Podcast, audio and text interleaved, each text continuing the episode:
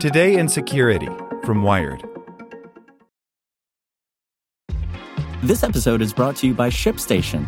You know, some things take a lot of work, like sending little robots to far off distant planets. And just as that's challenging, so too is running a successful e commerce business, especially when there's so much to do.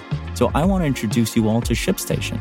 Now, I love using ShipStation because of its easy to use dashboard, which makes managing orders and printing labels a breeze and super smooth. Oh, and the customer service is just out of this world. It's exactly what you need to help grow your business. Sign up for your free 60-day trial at shipstation.com slash technews. That's shipstation.com slash tech news. For the ones who work hard to ensure their crew can always go the extra mile, and the ones who get in early so everyone can go home on time, there's Grainger, offering professional-grade supplies backed by product experts so you can quickly and easily find what you need. Plus, you can count on access to a committed team ready to go the extra mile for you. Call, clickgrainger.com, or just stop by. Grainger, for the ones who get it done.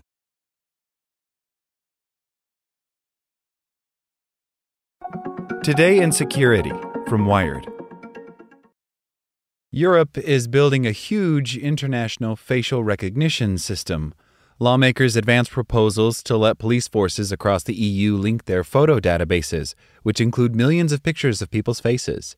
By Matt Burgess. For the past 15 years, police forces searching for criminals in Europe have been able to share fingerprints, DNA data, and details of vehicle owners with each other. If officials in France suspect someone they are looking for is in Spain, they can ask Spanish authorities to check fingerprints against their database. Now, European lawmakers are set to include millions of photos of people's faces in this system and allow facial recognition to be used on an unprecedented scale. The expansion of facial recognition across Europe is included in wider plans to modernize policing across the continent and it comes under the Prüm 2 data sharing proposals.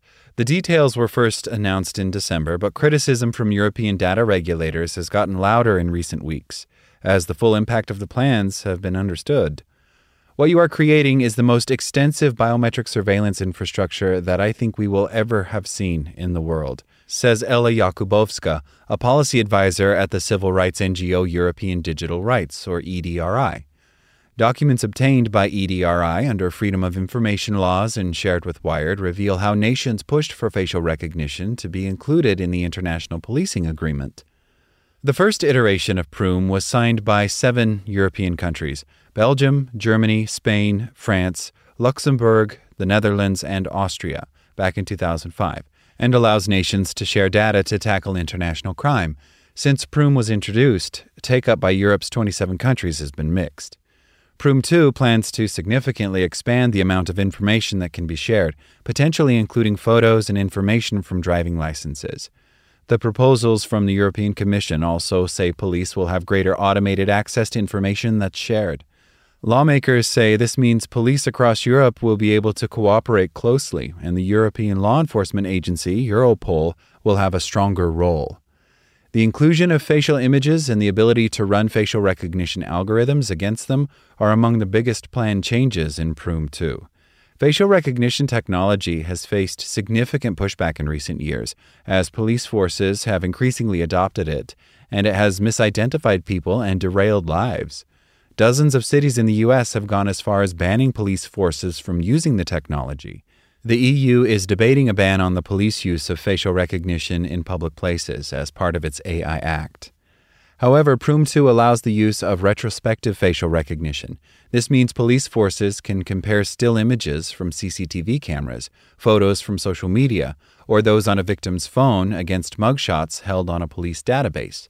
The technology is different from live facial recognition systems, which are often connected to cameras in public spaces. These have faced the most criticism. The European proposals allow a nation to compare a photo against the databases of other countries and find out if there are matches, essentially creating one of the largest facial recognition systems in existence. One document, obtained by EDRI, says the number of potential matches could range from between 10 and 100 faces, although this figure needs to be finalized by politicians. A European Commission spokesperson says that a human will review the potential matches and decide if any of them are correct before any further action is taken. In a significant number of cases, a facial image of a suspect is available, France's interior minister said in the documents. It claimed to have solved burglary and child sexual abuse cases using its facial recognition system. The Prüm 2 documents, dated from April 2021, when the plans were first being discussed, show the huge number of face photos that countries hold. Hungary had 30 million photos, Italy 17 million, France 6 million, and Germany 5.5 million, the documents show.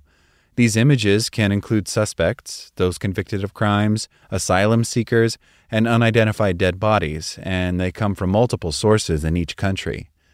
Jakubowska says that while criticism of facial recognition systems has mostly focused on real time systems, those that identify people at a latter date are still problematic. When you are applying facial recognition to footage or images retrospectively, sometimes the harms can be even greater because of the capacity to look back at, say, a protest from three years ago, or to see who I met five years ago because I'm now a political opponent, she says. Only facial images of suspects or convicted criminals can be exchanged, the European Commission spokesperson says, citing a guide on how the system will work. There will be no matching of facial images to the general population. Pictures of people's faces shouldn't be combined in one giant central database, the official proposal says, but police forces will be linked together through a central router.